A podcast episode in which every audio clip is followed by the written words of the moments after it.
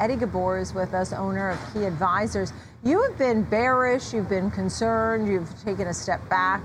How do you feel now when you look at the markets that also have had a tough year, a tough few months? Uh, you know, we are at the highest levels since early June, but still well off anything notable in a good way.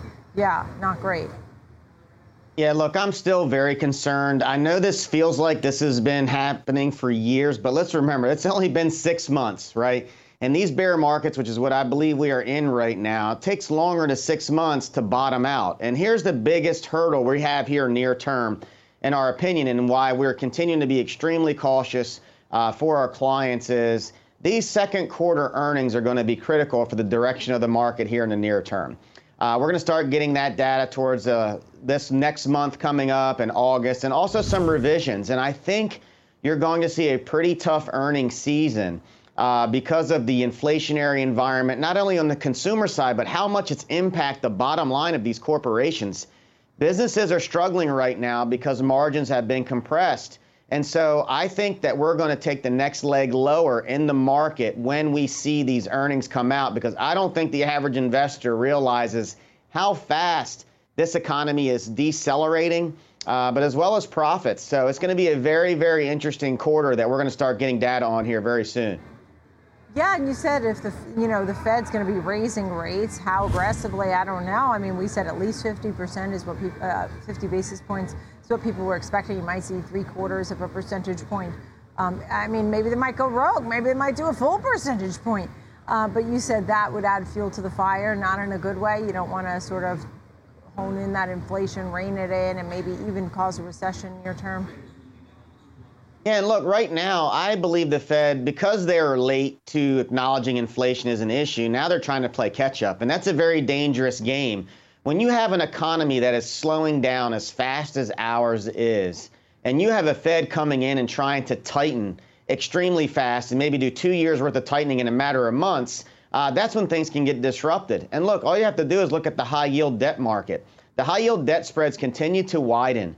And that's very tough for companies that issue debt to run their businesses. So the more they put pressure on the bond market with their rate hikes, all they're going to do is make things slow even faster and potentially put us into a recession. So that's where you go from a softish landing to a crash landing. And this is why it's a very dangerous game they're playing right now with these rate hikes during this part of the economic cycle. So uh, it's going to be interesting to see what they do in July and what they say going into September. If they continue to plan to just blindly keep raising rates during this slowdown, uh, it's going to get a lot worse before it gets better. Are you seeing any any positive signs? Anything that would say to you, "Hey"?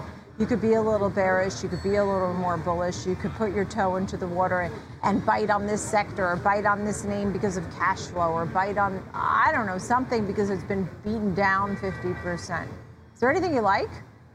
Look, right now, unfortunately, not really. You know, and I don't. I very rarely say this. Now, that doesn't mean as a long-term investor you can't buy yeah. a quality company that's in it for the long haul, has good cash balance sheets. But my point is this: if we get a tough earnings season, we're going to get a broad-based sell-off. So that means the good companies are going to go down just like the bad companies. So I think if you're patient here, you're going to have a much better entry point in the next three months than what you will today. And that's our opinion, and that's why we have not uh, bought anything right now.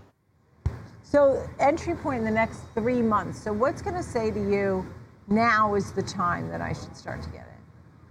So there's going to be two things. Number one is we need to bottom out from an earnings standpoint. I think second quarter earnings will probably be the worst of it in regards to how much of a change to the downside.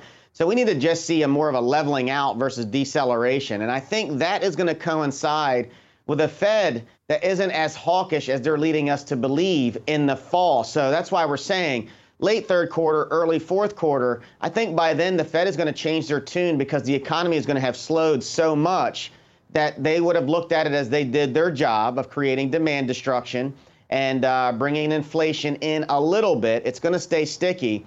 Uh, but that's why we have that three month or so target in regards to when we'll start dipping right. our toes back into these risk assets. What were some of the names? I mean, you and I have been speaking a couple of years now, a few years. What were some of the names that you used to just always sort of go to as your winning stocks or winning groups? That you're going to consider again probably when things appear a little better? Look, I think the mega cap tax tax base is going to be a great opportunity because you're going to have some amazing companies that could be down 30, 40% from their highs, some of them maybe even 50 by the time this thing bottoms out, right? Uh, and then you look at the energy space. There's great dividend yields there, and that space is going to continue to have natural demand, especially with the supply constraints. Uh, so those areas right there, I think, are going to be places that investors can do really well over the long haul. And then lastly, I'll talk about small caps. I mean, small caps have also taken a beating. Uh, and a lot of times when you're in a market recovery, the small caps usually can recover first. So uh, when we look at those three areas, I think there's going to be some amazing buying opportunities in those sectors in the coming months. Uh, and hopefully we'll be on our way up after that. But we got to get through this tightening cycle during a slowdown before we can be uh, comfortable buying these very risky assets.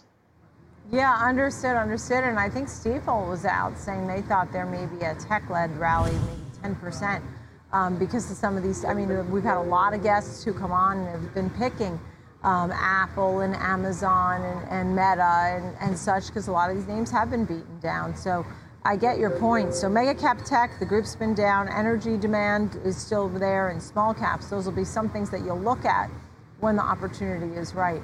Eddie Ghabour, nice to see you, owner of Key Advisors. Thank you. Thank you.